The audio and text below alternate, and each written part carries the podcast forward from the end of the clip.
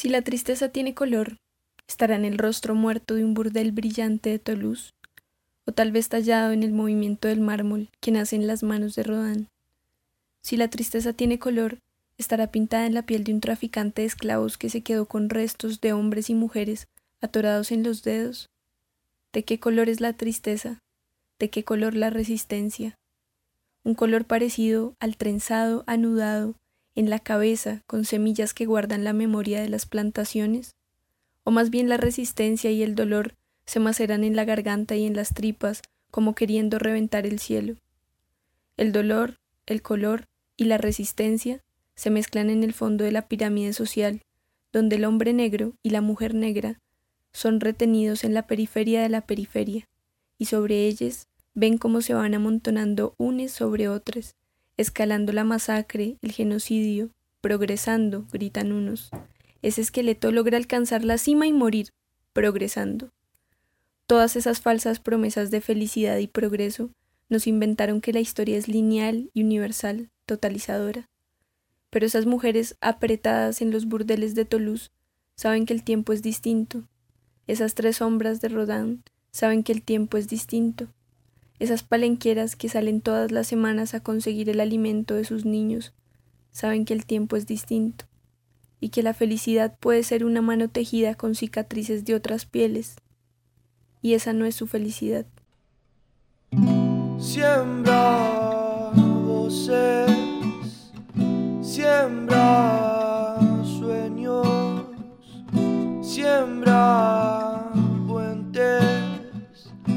sembradoras de fuego, sembradoras de fuego.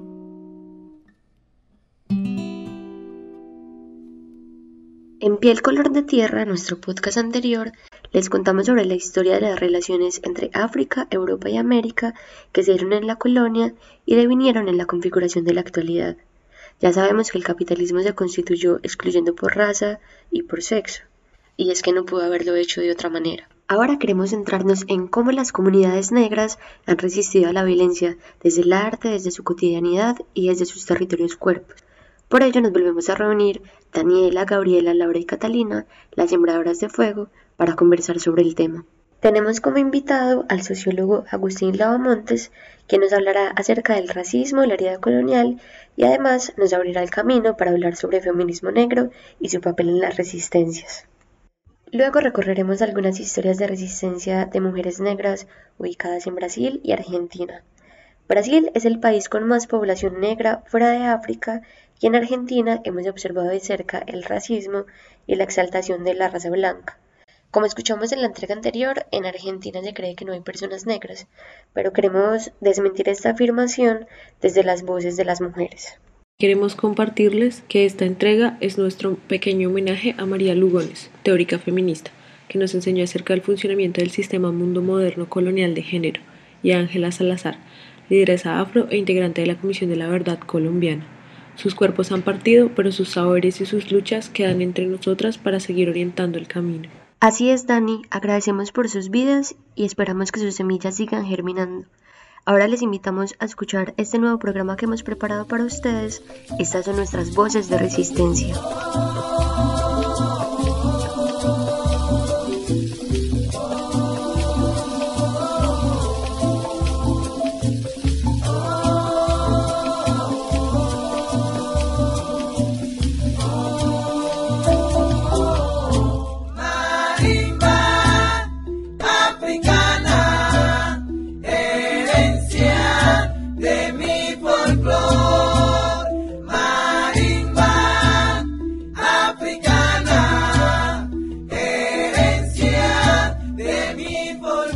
Agustín Lao Montes es doctor en sociología de origen puertorriqueño. Es docente e investigador de la Universidad de Massachusetts y del Consejo Latinoamericano de Ciencias Sociales. Entre sus temas de investigación se encuentran la crítica colonial, los estudios culturales y los estudios críticos de raza y etnicidad. Con su trabajo intelectual y de activismo aporta en la construcción de las resistencias afro-latinoamericanas y es miembro del Comité Político de la Articulación Afrodescendiente en las Américas y el Caribe, ARAC. Agustín, encantadas de conversar contigo. Bienvenidas Sembradoras de Fuego. Un saludo especial eh, y solidario a las compañeras de Sembradoras de Fuego.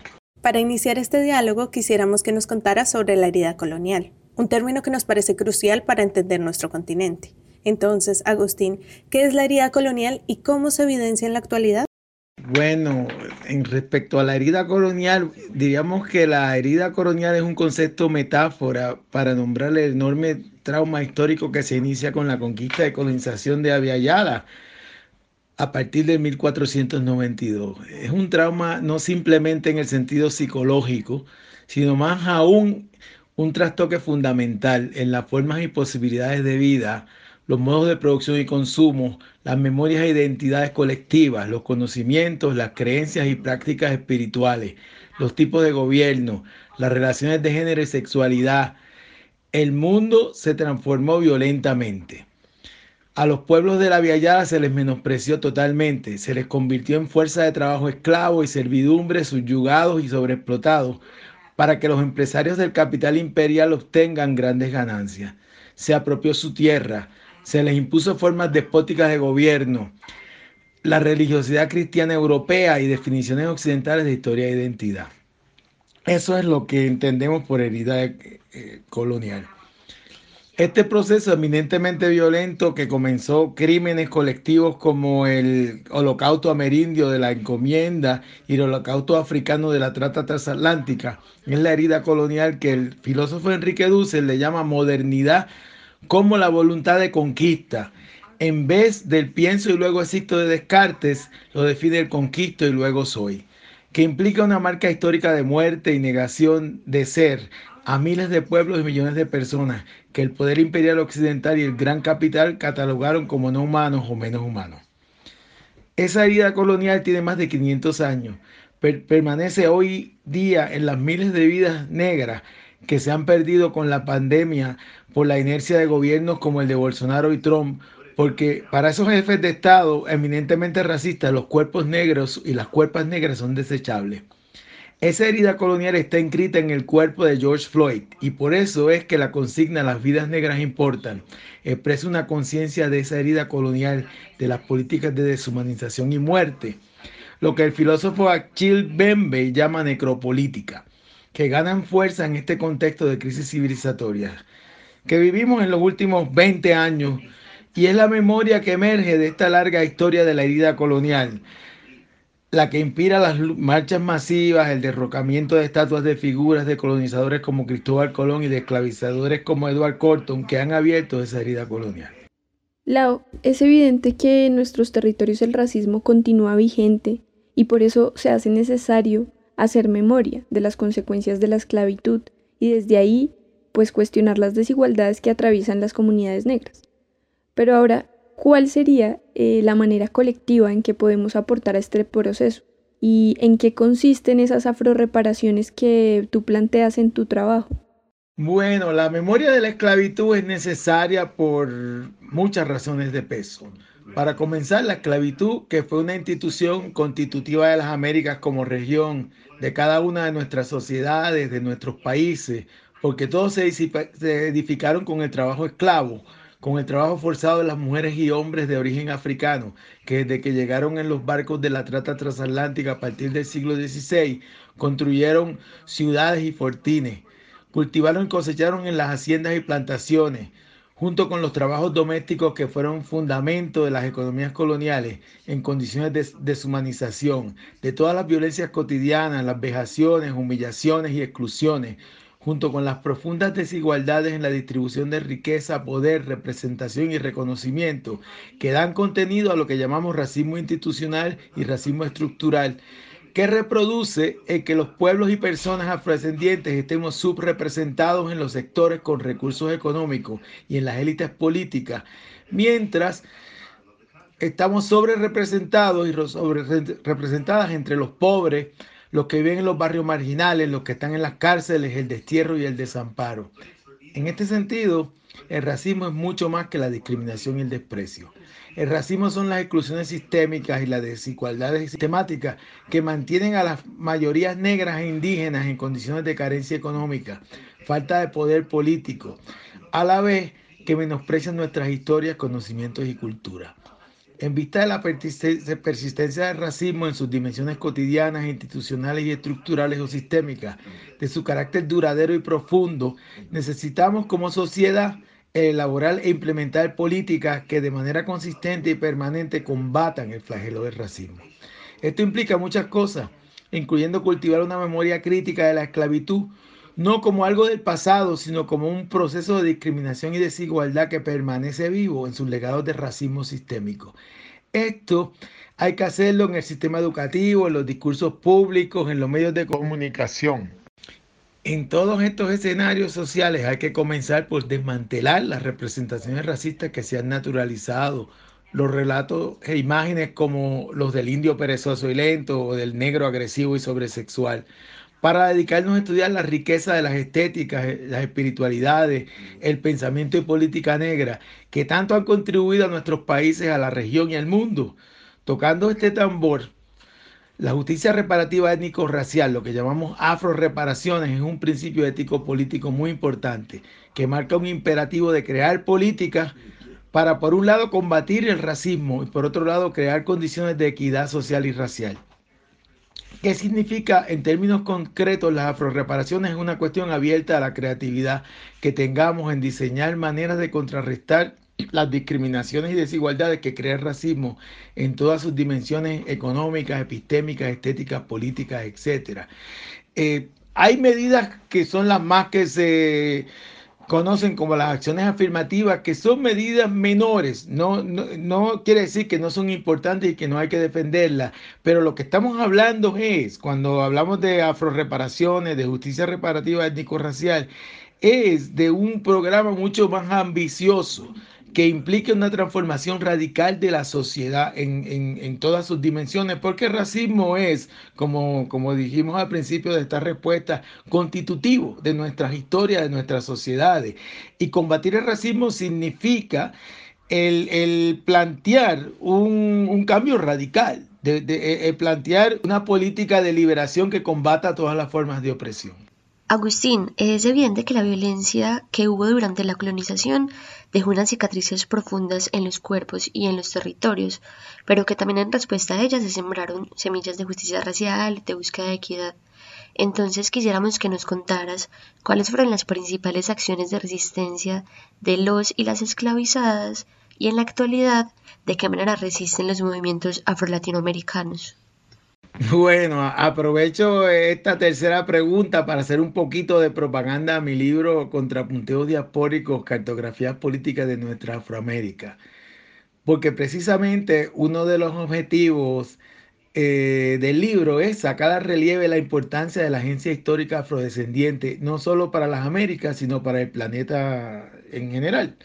Es decir, desde la primera hora de resistencia y rebeliones de los esclavizados y esclavizadas que comienza desde los inicios de la esclavitud moderna capitalista, cuya cúspide es la revolución haitiana, las acciones colectivas de los pueblos y personas negras son protagónicas para la descolonización y liberación, para la construcción de justicia, igualdad y democracia, no solo para la gente negra, sino para la humanidad en su conjunto. La revolución haitiana fue la única revolución social de su época, más profunda que la revolución francesa y también más que las guerras de independencia que crearon los Estados Unidos y los países de América Latina, porque fue la única que abolió la esclavitud, derrotó, los imperios europeos, le dio inicio a la negritud como identidad histórica política y estableció las condiciones para una reforma agraria, la primera, basada en el minifundio del campesinado libre. Así, sirvió de precedente para toda una historia de luchas de los pueblos de personas de nuestra Afroamérica que llega hasta el día de hoy. Esta historia de largo arco del protagonismo afroamericano en la lucha por la equidad, la libertad, la democracia sustantiva y la justicia, eh, en contra de un entramado de opresiones de clases, étnico-raciales, de género, de sexualidad, que constituye un robusto movimiento contra todas las aristas de dominación que configuran la matriz de poder moderna colonial que se, inauguró hace más de 500 años, como dijimos al principio, es el tema principal de mi libro. Agustín, las mujeres hemos tenido un papel fundamental en la crítica a la colonialidad del poder. hemos incluido en las discusiones los conceptos de interseccionalidad y colonialidad del género. En este sentido, ¿cuál ha sido el papel del feminismo negro en los reclamos de descolonización y liberación? Eh, bueno, compañeras, esta última pregunta cae como anillo al dedo para terminar la entrevista. A mi entender, el feminismo negro descolonial representa como discurso crítico y como orientación política la postura de mayor sabiduría epistémica para entender el mundo en que vivimos y de mayor madurez política para accionar colectivamente contra el entramado de opresiones y en aras de la liberación y el buen vivir el feminismo negro como perspectiva explícita se puede trazar al siglo XIX. Lo que se puede ver en el enunciado famoso de Sojourner Truth en, en un congreso feminista en Estados Unidos en el 1861, cuando preguntó, ¿no soy yo una mujer? revelando así su doble deshumanización como mujer y como afrodescendiente. En los 1930, feministas negras marxistas como Claudia Jones criticaba su triple opresión como mujer negra de, negra de la clase trabajadora. Tradición que fuera tomada por Angela Demi en los 1960 y 70, como se expresa en su libro Mujer, Clase y Raza.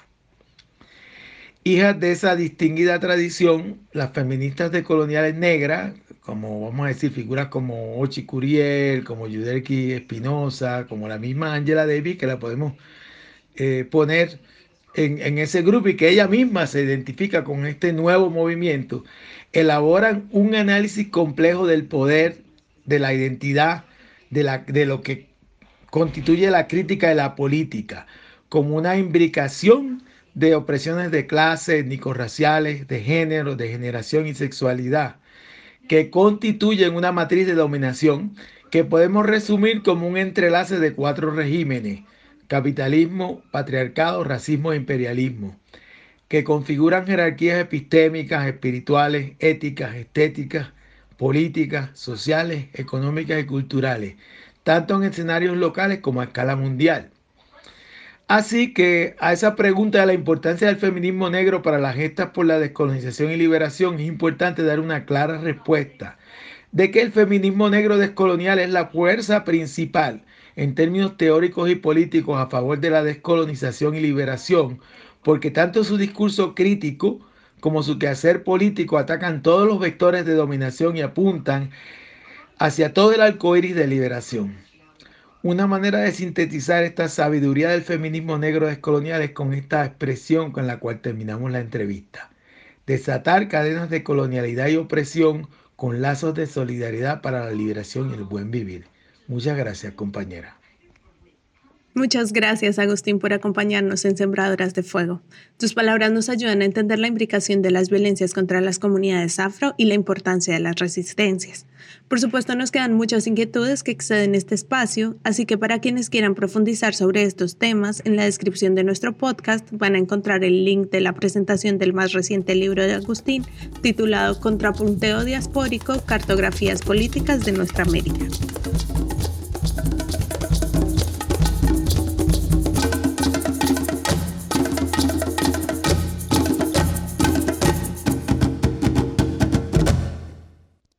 Las mujeres que nos acompañan hoy son artistas y activistas negras latinoamericanas, sembradoras de lucha en sus territorios, en sus núcleos familiares, en sus comunidades y en sus campos artísticos.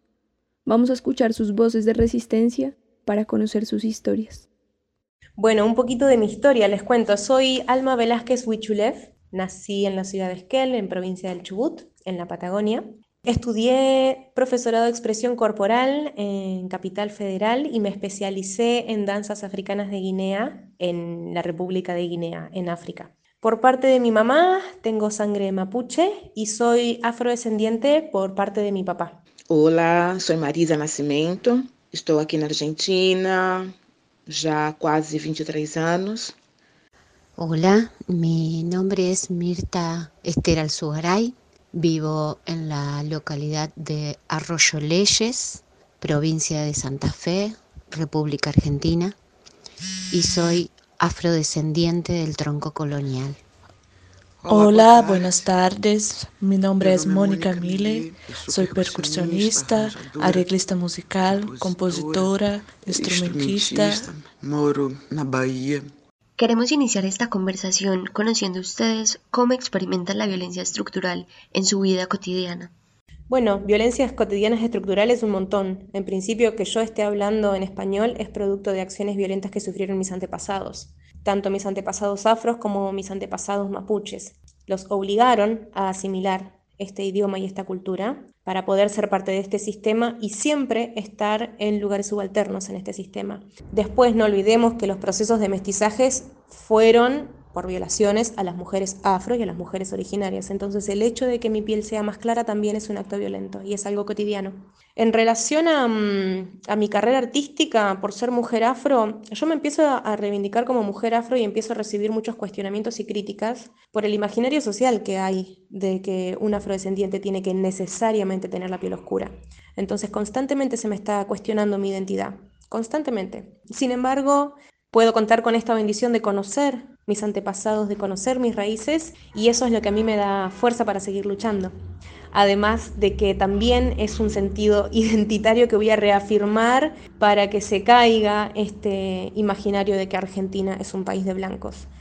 El primer signo de, violencia eh, lo sufrí de parte de mi abuela, que cuando yo era muy pequeña, por ahí la gente le decía, qué linda la Mirta, qué linda que está, qué, qué simpática porque yo siempre fui pura sonrisa, digamos. Mi primera respuesta ante cualquier llamado, saludo o encuentro con alguien es una sonrisa. Entonces mi abuela cuando le decían eso, eso, que qué linda que estaba la, la qué linda que está la negrita y qué sé yo, me acuerdo pero patente que mi abuela lo primero que respondía es, es negrita, pero es de simpática, es muy simpática, como excusando mi negritud. Eso fue una, eh, a mí me marcó mucho eso, de lo razoné de adulta, digamos, cuando me empecé a autopercibir. Y después, bueno, no acceder a algunos trabajos solamente por ser negra. Ser a lo mejor también perseguida en, en algunos negocios por, por algún cuidador del negocio eh, solamente por ser negra. Estar parada en, en una esquina esperando el colectivo y que sea muy común que algún eh, auto pare en, el cual el hombre se asome, eh, quien sea el conductor sea un hombre, se asome y te diga cuánto cobras o te llevo y haciéndote una seña como queriéndote levantar como si uno fuera que estaba ejerciendo la prostitución, una mujer que ejercía la prostitución. Cuando como grupo de mujeres bailarinas de candombe afrolitoraleño eh, nosotras conformamos un grupo en la Casa de la Cultura Indo-Afroamericana y solíamos ir eh, participar en, distintos eventos. Una vez me sucedió de que eh, hace muy poco tiempo aquí en el pueblo donde yo vivo se generó un primer festival que se llamó el Festival Sororo por la sororidad entre las mujeres. Es un festival organizado por mujeres por un grupo, una colectiva de mujeres que hay aquí en mi pueblo. Me acuerdo que me invitaron y el argumento de la invitación fue que yo fuera a enseñarles a bailar candombe y en ese enseñar a bailar candombe, a divertir un poco, a, que, la gente se divierta. Enseñarnos a bailar candombe, así movemos las caderas, me dijeron. Eh, yo muy por el contrario, lo único que no fui a enseñar fue a bailar candombe. Lo que hice fue plantarme en el escenario, así, erguida y consciente, y contarle el recorrido que habían sufrido los esclavos y esclavas y qué significaba el baile del candombe para esos esclavizados y esclavizadas como manifestación artística de la libertad, como forma de conexión con su continente originario, y también otra de las cosas que, como bailarina de candombe me ha sucedido es la extranjerización. O sea, cuando bailamos en algún lugar, el público a veces se acerca y te pregunta o nos pregunta de dónde somos. Pero no haciendo referencia a que si el cuerpo de baile a qué institución pertenece, no, que si, son, si somos de este país o no, de qué país somos. Las formas de violencia contra la mujer negra son muchas. Desde la mirada que nos desnuda y que nos inferioriza, hasta el juego con las palabras, que son muchas veces ofensivas o despreciativas. Primero porque somos mujeres en una sociedad machista, en una sociedad con una cultura de inferiorización de la mujer. Como si la mujer fuera solamente un objeto de propiedad del hombre. Esto nos oprime, nos hiere en nuestro cotidiano. Como por ejemplo, al entrar en un local, que aunque vos tengas el dinero y las condiciones, a mí siempre me pasa, constantemente. Cuando entro en locales más elegantes, los guardias de seguridad siempre me siguen, mirando mis gestos, si agarro algún objeto. Yo digo esto acá en Bahía, donde la gran mayoría de los guardias de seguridad son negros. La discriminación encubierta, el racismo estructural también está presente entre las personas negras. Entonces yo aprendí a no reaccionar de forma violenta, a no reaccionar de forma agresiva como yo hacía en el pasado, pero tampoco que me siento intimidada. Yo busco mantener la calma, mirar bien a los ojos de ellos y seguir haciendo lo que tengo que hacer. En una situación bastante significativa, cuando yo tenía una hacienda, yo era dueña de una hacienda que creaba gados, yo tenía un auto grande, era una camioneta. Y yo estaba con mi chofer aquí en Salvador y fuimos abordados en un control de la policía. El guardia, que no era negro, nos abordó de una forma muy agresiva. Forma bem agressiva. Nos pidió los papeles del auto, Antonio le mostró los papeles, pidió mis documentos, yo le mostré mis documentos, pero él no real, relacionó que yo fuera la dueña de la camioneta. Entonces preguntó si nuestra jefa sabía que estábamos paseando, si ella sabía que estábamos charlando en tu auto. Vocês estão aqui charlando com o carro dela. Entonces yo le dije que sí, que ella sabía y que estaba de acuerdo con eso, que no había ningún problema. Entonces él me preguntó si podíamos consultar a mi jefa para saber si ella estaba realmente de acuerdo. Yo le dije, estás hablando con ella. Yo soy la dueña del auto, yo soy mi propia jefa. Él se quedó muy sorprendido en ver una mujer negra con su chofer al lado. Yo no tenía la necesidad en sentarme atrás por ser la propietaria del auto. Esta situación muestra mucho cómo es el diseño de la que la sociedad imprime por alguien ser negra y bien sucedida en la vida, ¿no? Esto ilustra bastante la condición actual, aunque esta situación haya pasado hace algunos años. Acontecido alguns anos atrás, mas ele é recorrente. Pero que es recurrente cuando entra en bancos, cuando entra en locales más elegantes. Nosotros nos damos cuenta de la vigilancia del poderío socioeconómico blanco, determinante blanco. Nos hablan de las múltiples formas de violencia que experimenta la mujer negra en diferentes momentos de su vida y por medio de acciones concretas, cotidianas, que revelan las profundas desigualdades estructurales de la sociedad clasista, racista y patriarcal. Pero a esa violencia ustedes resisten. ¿Qué consideran entonces que es la resistencia?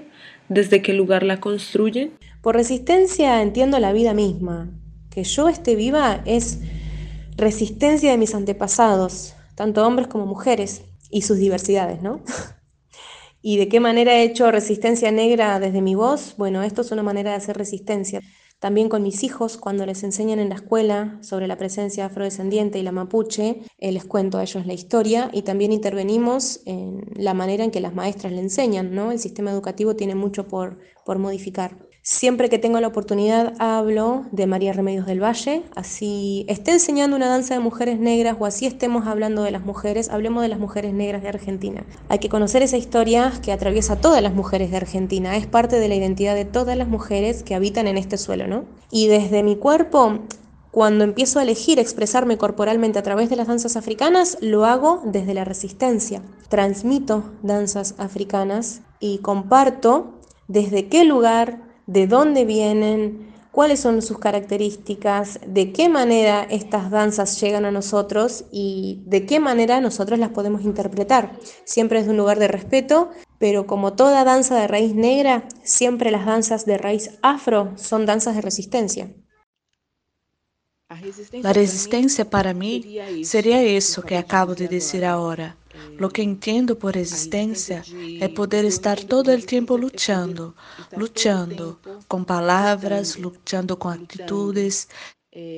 com palavras, lutando com atitudes. Sempre intentando mostrar algo para as pessoas que estão equivocadas com as palavras. Esto es resistencia para mí. Ya nacimos con resistencia, ¿no? Porque desde que nacimos estamos levando toda a história de nossos ancestros e suas vivências e seguimos todavia lutando com todo isso. Essa é a resistência: estar lutando, estar conversando, estar hablando, estar explicando todos os dias os términos em las palavras, o cuidado de las palavras. Então, para mim, isso é uma resistência. La resistencia que hago a través de mi cuerpo lo realizo a través de mi baile. Yo la expreso a través de mi baile. Por suerte la puedo expresar. Entonces, así voy, con toda mi resistencia en mi cuerpo, en mi trabajo. La voy poniendo en mi trabajo con danzas africanas, danzas de orichás, donde voy enseñando para cada uno mi resistencia, la forma que tengo para combatir a cada día, todos los días con la fuerza que tengo, la resistencia para luchar contra todo esto. Para mí la resistencia es romper con los prejuicios para mí la resistencia es decolonizar el pensamiento. Para mí la resistencia es demostrar de alguna manera que lo que está escrito sobre nosotros y nosotras no es la única verdad, o muchas veces no es verdad. Para mí la resistencia es ser coherente conmigo misma, plantarme en la resistencia y no dar un paso atrás. En mi familia eh, yo soy la única integrante que tiene la piel oscura. Todos, mi hermano, mis padres. Mi papá era lo que nosotros le llamamos acá, era, era morocho, sí, pero eh, su tez era más clara que la mía. Todos tienen piel clara, blancos, hasta rubios, hay de cabellos rubios en mi familia. Hay de ojos claros en mi familia. Pero sí está presente el fenotipo las narices anchas, los labios gruesos, el pelo mota. Yo durante muchos años le pregunté a mi mamá si era adoptada, porque no podía entender que fuera la única de piel oscura en toda mi familia. Después, bueno, con el tiempo y conociendo la historia del, entrecruzamiento afro en, nuestro país, me di cuenta que era lo que se llama el salto para atrás donde en algún momento de la historia eh, nuestra raíz vuelve a aparecer más fuertemente. Y ahora pienso que también era, lo siento como una señal, ¿no? Como ser la elegida para, para seguir con esta resistencia, hablando de resistencia. Bueno, yo entiendo como resistencia la permanencia y la fidelidad a las costumbres de mi cultura, a las costumbres de mi pueblo, buscando siempre mantener vivos en mi identidad como mujer, como persona, a estos signos y símbolos que son parte de la cultura negra, que es mi formación de identidad. Tengo como referencia no solamente a la negritud, como también a las enseñanzas que aprendía dentro de esa cultura. de manera colectiva, vivenciando la colectividad, respetando a las personas mayores, vivenciando el día a día con las personas que eran las más sabias, que me pasaron el conocimiento. Entonces hoy yo pienso que una forma de mantener la resistencia a la opresión del mundo de manera general, la imposición de la economía, la imposición de la política, la imposición de la falsa moral que intenta oprimir nuestro derecho de expresión, nuestro derecho de libertad, nuestros derechos en cuanto personas humanas. Entonces yo pienso que la manera que tengo para practicar la resistencia es mantenerme adentro de esa cultura, mantenerme adentro de estos valores, de luchar por los derechos de igualdad, no solamente racial y económica, pero también por el derecho a la libertad que todos los seres humanos tienen. Yo pienso que en la comunidad negra tenemos mucho que avanzar en el tema de la educación. Tenemos que avanzar en la concientización de estos valores, en la identificación que traemos para el mundo, para el mundo particular de cada uno. Y respetar la igualdad, respetarnos entre todos y ofrecer una reparación para tantos sufrimientos que tuvimos en el pasado. Todavía traemos estas marcas en nuestros cotidianos, en nuestro emocional, donde sufrimos muchas veces y no sabemos el por qué sufrimos. ¿Por qué tenemos esa angustia? ¿Por qué llevamos esa angustia todavía? Pero yo creo en la superación de estas deformidades que nos fueron impuestas por los blancos, por la esclavitud. Les vamos a dar las respuestas. Al convertirnos en personas cada vez más dignas, personas dueñas de nuestras propias narices, de nuestra propia voluntad, de nuestra propia cultura y valorar lo que tenemos de mejor dentro de la cultura negra, de la fuerza que nos trae la cultura en forma de resistencia, en cómo no oprimirse o sentirse menospreciado o sentir-se menor a cada vez que a, a discriminação ou o racismo se imponga. Então, penso que esta é minha prova de resistência. Luchar por direitos iguais e luchar por el direito de la mujer ser respeitada na sociedade.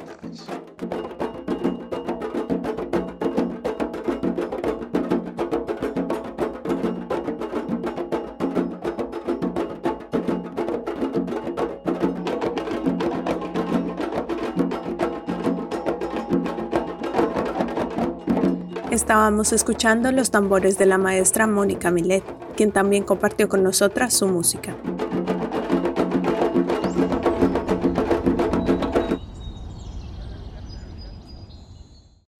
En nuestros territorios, la resistencia también la construyen mujeres africanas que emigraron.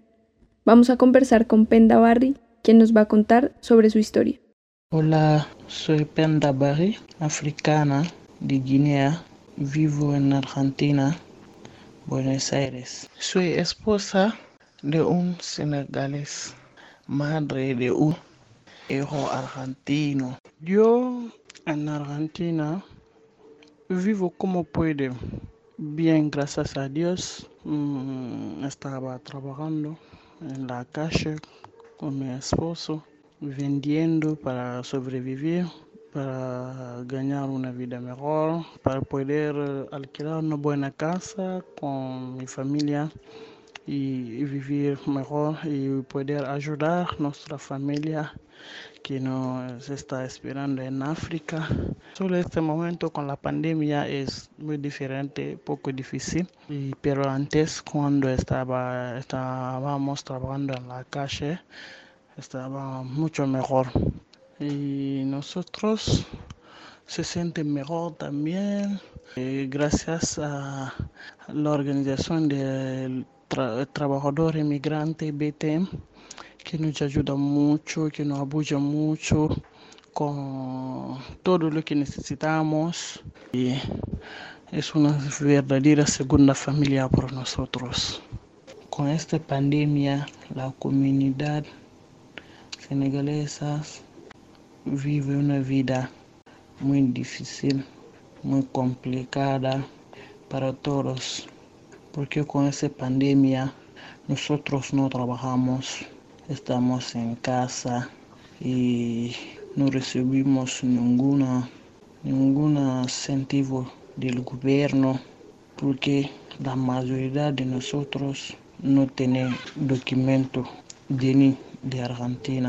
Esto es una otro tema porque hay muchas cosas para poder lograrlo tiene que tener documento de ni. También sin trabajar nosotros somos débiles. Nuestra fuerza es el trabajo. Salimos de nuestro país para venir a la Argentina para trabajar, para poder hacer algo para ayudar a nuestra familia que están allá, que no tiene otro apoyo que nosotros y algo así sin trabajar es muy complicado para nosotros. Sin pensar a nuestra propia vida de acá, tenemos que comer, pagar, alquilar, muchos problemas sin trabajo, nada, nada no se puede resolver. Y así con todas esas complicaciones, con toda esta dificultad, y nosotros pensamos hacer algo que puede beneficiar para nosotros, algo que puede nos ayudar a trabajar. Así nosotros iniciamos el proyecto de la tendita migrante que en aquel vendemos los productos esenciales eh, como la aduana para invierno, el alcohol, el gel, el barbijo que es una necesidad de la pandemia. Estamos haciendo todo lo que es de nuestra fuerza para hacer avanzar este proyecto. Y una vez de más, a nombre de toda la tendita, y decimos gracias a la BTM, gracias a esta organización que nos apoya siempre sin cansar, gracias a todo mundo que compran con nosotros, que nos manda plata para asistirnos gracias a la Argentina. Muchas gracias Penda por compartir nuestra experiencia. Valoramos un montón que hayas hecho el esfuerzo de respondernos en español y sabemos que hace parte de un proceso de aprendizaje en el que estás con el BTM, que es el bloque de trabajadores y trabajadoras migrantes, con el que también tienen el proyecto de la tiendita migrante. Entonces, para las personas que estén en Buenos Aires y quieran contribuir a este proyecto, les vamos a dejar en la descripción de nuestro podcast el link en el que pueden encontrar los diferentes productos que ofrecen. Nos despedimos y agradecemos a Agustín Lao Montes, Alma Velázquez Huichulev, Mirta Estela Zugaray, Mónica Milet, Marisa Nacimiento y Penda Barri, quienes a través de sus experiencias nos ayudaron a entender que su vida misma es resistencia y que a diario resisten al cuestionar este orden que nos quieren imponer como natural y al trabajar para deconstruirlo. Muchas gracias. Queremos cerrar con un par de frases que Alma nos compartió. Hay una frase de Angela Davis que dice, ¿el feminismo será antirracista o no será? de mm, una feminista de Aviala, que es una feminista de colonial que se llama Ochi Curiel, que dice, un feminismo que no es antirracista es racista. Un feminismo que no sea anticlasista es clasista. Y un feminismo que no esté luchando contra los efectos de la heterosexualidad como régimen político es heterosexista. Y con las palabras contundentes de estas mujeres llegamos al final de Voces de Resistencia. Les invitamos a escuchar nuestros próximos podcasts en los que hablaremos sobre democracias latinoamericanas. Empezaremos con el caso de Colombia, nuestro país, en el cual fueron asesinadas 38 personas en 8 masacres en apenas 18 días. ¿Cuándo vamos a dejar de ser una fosa común construida con retazos de dolor, sangre y lágrimas de nuestra gente? Un abrazo.